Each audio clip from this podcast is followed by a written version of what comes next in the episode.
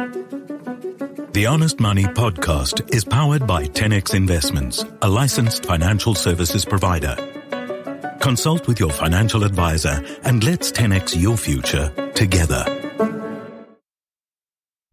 Welcome to Honest Money. Uh, we're doing a little bit of a different format today because uh, we've been getting a batch of questions from you around tax and uh, what what you do with your money, and and especially you know when it's the beginning of the of the tax year, th- there's a lot that you should be doing in preparation, and and if you still uh, haven't managed to do all your contributions for the end of a tax year, that's also important. So I thought I would I would kind of just batch them and talk you through uh, my, my thoughts around tax planning, especially you know, at the at the end of a tax year and at the beginning of a new one. So for, for those of you that uh, don't know, the, the tax years in South Africa don't run from the 1st of January to the 31st of December. They run from the 1st of March to the end of Feb. Uh, and 2024, uh, end of Feb is 29 Feb. So we're getting an extra day in the year. Uh, and so that's important to understand from, from when you're doing your, your uh, investment planning because you are allowed to make some pretty big contributions to retirement funds in a normal tax year, and you, and you get quite a big tax break for doing that. Uh, and and by making those contributions uh, before the end of the tax year, you're in a position where you can save some tax, uh, uh maybe that you have to pay at the end of the financial year, or sorry, at the end of the tax year, or you might uh, get yourself a refund from SARS uh, if you if you play your cards right. So so just to explain everything that we earn that SARS considers taxable income, and I'll explain what that means now, but, but we can contribute up to 27.5% of our taxable income to a retirement fund. Uh, th- there is a, an annual limit of 350,000. Uh, so, so you can contribute up to 350,000 to a retirement fund and then get um, a, a, tax break on those contributions. And if you do, uh, what, what, happens is SARS will will look at those contributions and and then reduce your your income tax that you owe them accordingly.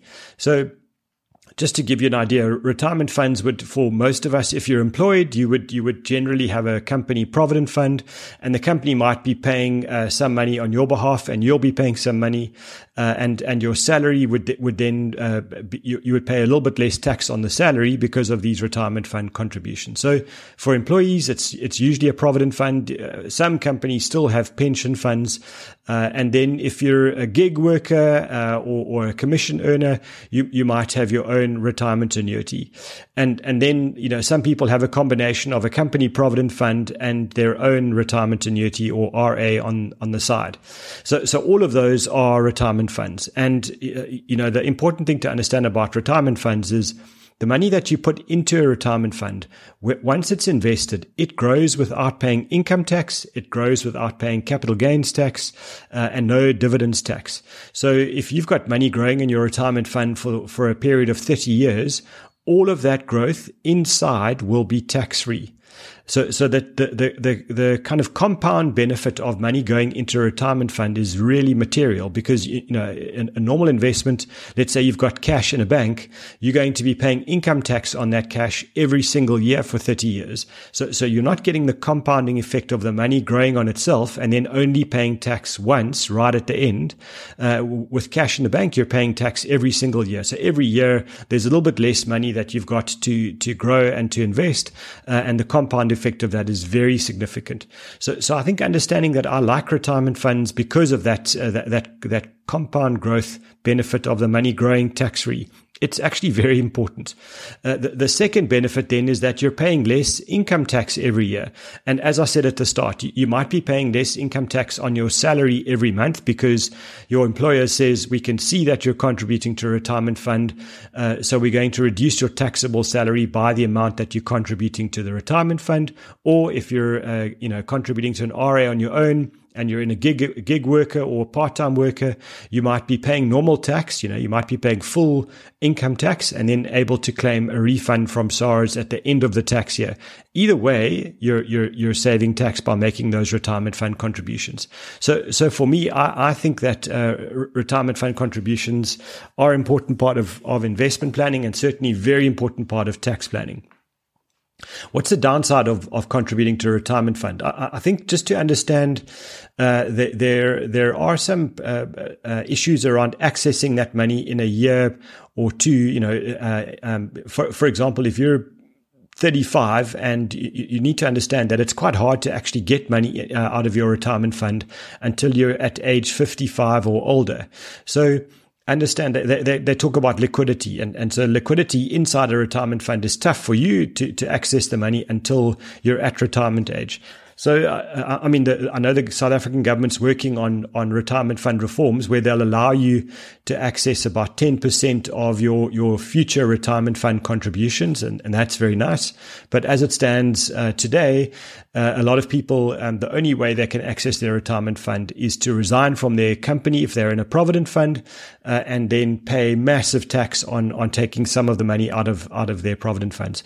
I, I, I think that's a horrific idea, and and it's you know it should only be done when you're basically at the point where you can't afford to buy food for your family anymore. then look at that.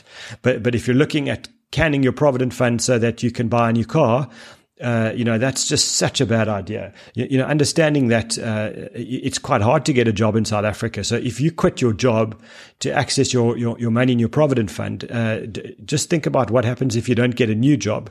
So so so let's just say you you you you had a hundred thousand rand in your provident fund, you quit your job you're losing about 45% of the money that you had in your provident fund to tax because you have to pay SARS for the, the, the, the money that you've taken out of that provident fund. Uh, and then you don't have a job. So, so you now only have, you know, 55,000 Rand and, and no way to replace that money because you don't have a job. That happens a lot in our country. Uh, and, and I just think it's a, it's a tragedy. And a lot of people just see the money building up in their retirement fund as, as their kind of, you know, nest egg that they can use during their careers and, and it's, it's just not a good idea. As I say, obviously, you know, if, if there is a, a real emergency kind of close to, uh, you know, life and death, by all means, but, you know, a new phone, a new car, um, you know, an extra payment into your bond, those are not life and death. You, you, you need to make another plan. So, so for me, I think you know the the, the retirement fund story is is important, uh, and and you know allowing some of your money to go in there is is, is valuable. The the reason that some people uh, won't contribute the maximum to a retirement fund, remember I said it's twenty seven and a half percent of your taxable income, is because they're worried about the, this access to their money. So what you might find some people doing is that they they contribute ten percent of their taxable income or fifteen percent of their taxable income and then the rest of their salary they pay their taxes uh, you know as normal. And then they save that money in an exchange traded fund or a unit trust or uh, you know any other investment.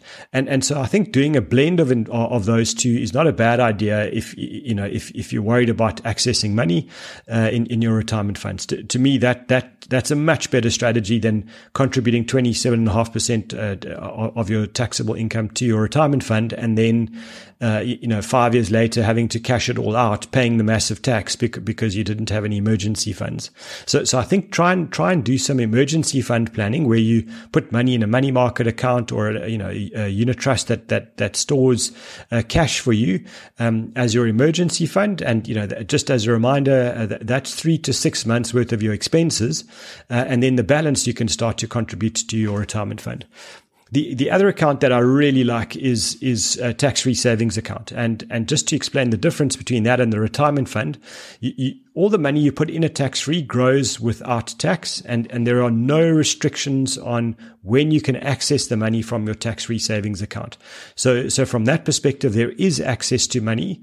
Uh, just to remember that when you access that money, it's a use it and lose it principle. And, and, and just to, to expand, the, the, the government says we can contribute 36,000 Rand a year as a maximum to a tax free savings account.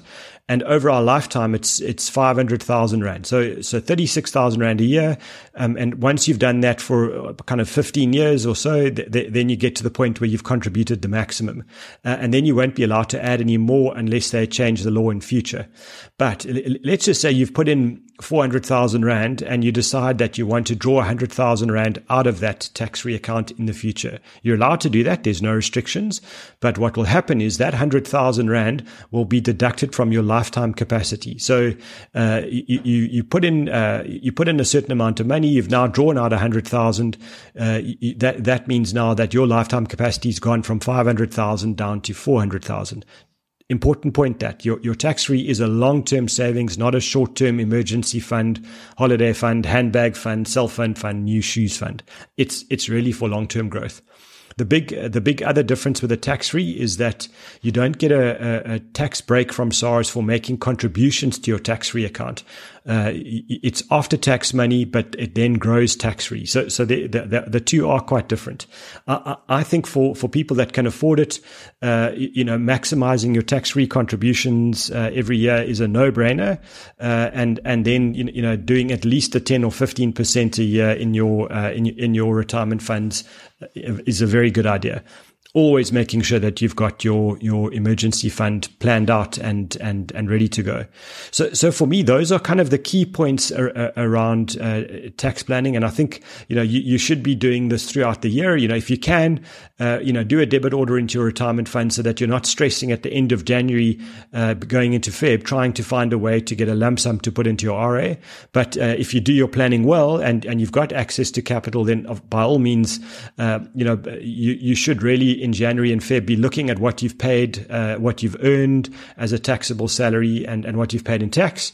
And then saying, okay, if I, if I top up my retirement fund contributions by another 50 or 100,000 Rand as an example, uh, I'll, I'll, get a, quite a nice tax break. You know, if you contribute 100,000 and, and you're paying the maximum to SARS, you, you know, you might get back 45,000 Rand. So it's quite a nice, uh, uh, uh, you know, tax break. I, I think it's it's something that's really valuable and often underplayed at the moment. And then the last comment around, retirement funds is that uh, the, the law changed a little while ago as to what these retirement funds can own. What, one of the big criticisms of retirement funds was that they were very limiting because you could only allocate about 25% of your capital to international investments within your retirement fund. That's now changed and retirement funds can go up to 45% of their, their value um, in international investments. So actually, you know, your, your options for, for retirement funds are very wide. You know, there's a huge amount of scope to buy local and global bonds or cash or property or shares. Uh, and so, you know, they are attractive now. And, and as the law is going to change around how much you can access of your retirement funds in, on a yearly basis, you, know, that, that access to money story, the liquidity story is also going to be less of an issue. So, so I think, you, you know, we should be, we should be doing a lot with our retirement funds as, as investors, getting that tax free growth, uh, and, and, you know, t- take advantage of, of any tax breaks that SARS gives you. You know, we, we pay so much tax in South Africa we should be using uh, every tax break we can get. Uh, I hope that helps and, and, and has covered the kind of breadth of questions that you've been sending. Thank you so much for sending your questions. Please keep uh, firing them in. I love to answer what you want to know, and it helps me with topics uh, every week. So the Stradivarius violin is considered to be the most emotive instrument in the world. That's why you'll often hear it in investment ads, adding drama and the utmost importance to their philosophies or for the announcement of a fancy new fund manager. 10x investments don't need dramatic instruments to seem impressive. They let the results sing for themselves. So 10x your future without the drama. 10x is a licensed FSP.